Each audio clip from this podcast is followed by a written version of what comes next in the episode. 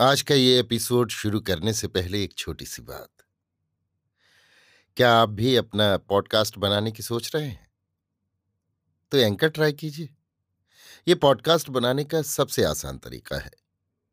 Number एक, ये free है। नंबर दो, इसमें कई सारे ऐसे टूल्स हैं जो आपको अपने फ़ोन और कंप्यूटर पर रिकॉर्ड और एडिट करने की फैसिलिटी देते हैं। नंबर तीन आप अपने पॉडकास्ट को डिस्ट्रीब्यूट भी कर सकते हैं, जिससे इसे स्पॉटिफाई और दूसरे प्लेटफॉर्म पर सुना जा सके। तो डाउनलोड कीजिए फ्री एंकर ऐप या विज़िट कीजिए एंकर डॉट एफ़ पर अपना पॉडकास्ट स्टार्ट करने के लिए। ये तो थी एक छोटी सी जानकारी, और अब शुरू करते हैं एपिसोड का सिलसिला। तो आज के एपिसोड में लीजिए सुनिए। आचार्य चतुर्सेन शास्त्री के लिखे उपन्यास, गोली के अठारहवें भाग, महारानी की ड्योढ़ी पर पहरा को मेरी यानी समीर गोस्वामी की आवाज़ में। आँख खुली तो देखा केसर मेरे सिराहने बैठी, अपनी उंगलियों से मेरी लटों के साथ खेल रही है। मैंने छूटते ही उससे पूछा, उधर का क्या हाल है? केसर के चेहरे पर हवाइयाँ उड़ रही थीं। उसका मुँह सूख रहा था। उसने सूखे कंठ से कहा कुंवरी ने द्वार पर पहरा बैठा दिया है। दरबार को रंगमहल में आने की इजाज़त नहीं है। दरबार को? मैंने आश्चर्यचकित होकर पूछा। क्या ऐसा भी संभव है?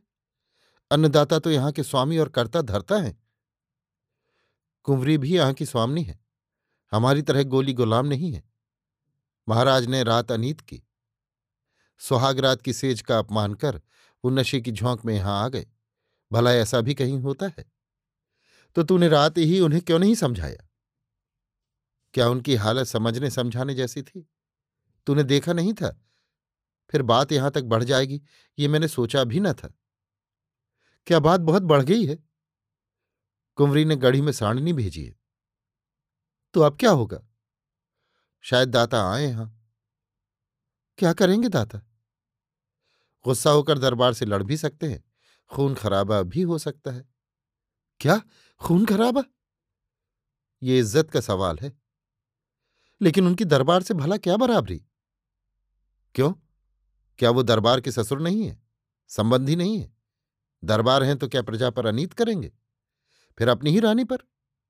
कुंवरी कोई गोली गुलाम नहीं है। राजपूत हैं, ठिकानेदार की बेटी हैं। ठिकानेदार तो दरबार के भाई बंद हैं। भाई बंदी में छोटा बड़ा कैसा? भले ही ठिकाना एक ही गाँव का हो। भाई बंदी में वो दरबार के बराबर ही हैं। फिर दाता तो बड़े आन बान के आदमी हैं। धुन में आ गए तो अमल आरोग पर आ सकते हैं। सब ठाकुर उनका साथ देंगे। हे भगवान, अमल आरोगने का अभिप्राय है मरने मारने की ठान लेना। बहुत देर तक मैं एक टक केसर की ओर देखती रही। फिर मैंने कहा, तूने कुंवरी से मुलाकात की? कैसे कर सकती थी? रंगमहल में तो पंछी भी पर नहीं मार सकता। पहरे पड़े हैं। तूने इतला कराई?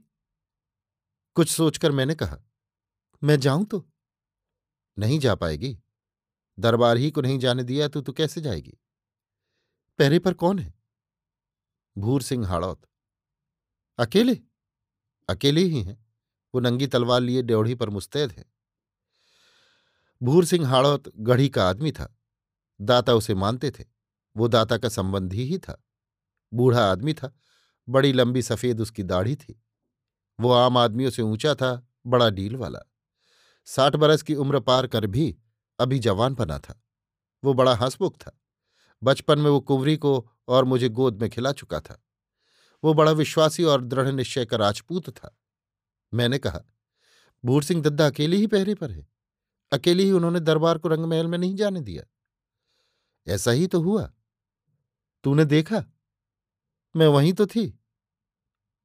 अन्नदाता ने गुस्सा नहीं किया, जिद नहीं की, चुपचाप दद्दा की बात मान ली। चुपचाप क्यों? बहुत हुज्जत हुई। दरबार जब ड्योढ़ियों में घुसने लगे, तब हाड़ौत ने तलवार ऊँची करके कहा, घड़ी खम्मा अन्नदाता, हुक्म नहीं है। किसका हुक्म? अन्नदाता ने कहा। रानी जी का अन्नदाता। तो मैं हुक्म देता हूँ ड्योढ़ी छोड़ दे, मैं रंगमहल में जाऊँगा। नहीं अन्नदाता, आप रंगमहल में नहीं पधार सकते। मैं हुक्म देता हूँ। मैं मानने से इनकार करता हूँ।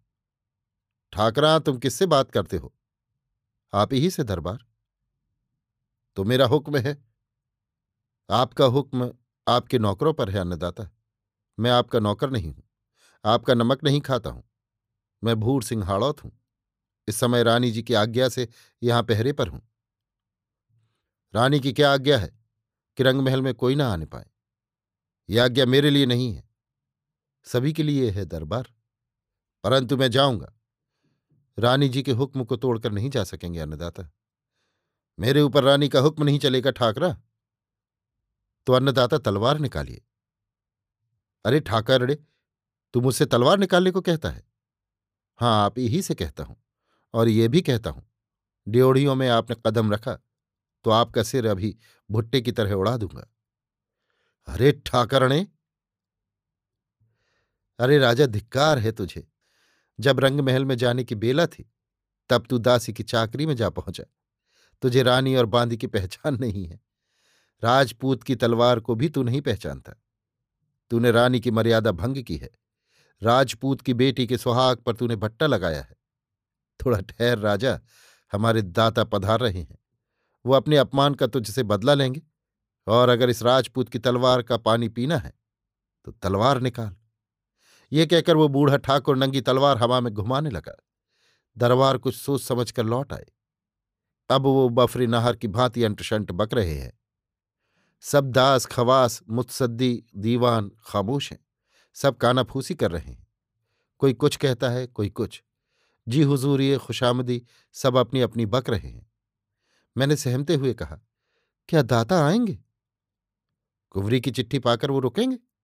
मैं सोचती हूँ, कहीं खून खराबा ना हो जाए। दाता का मिजाज टेढ़ा है। जब इज़्ज़त की बात आती है, तब वो आगा पीछा नहीं देखते। हठात मुझे कुंवरी का ख्याल आ गया। ना जाने वो कैसी है। उन्होंने कुछ खाया पिया भी है या नहीं? कौन उनकी इस समय देखभाल कर रहा होगा भला?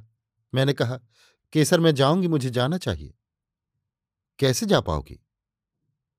मैं जाती हूँ। कहकर मैं उठी जैसी थी वैसी ही। एक चादर मैंने पलंग से उठाकर अंग पर लपेट ली और मैं चल दी।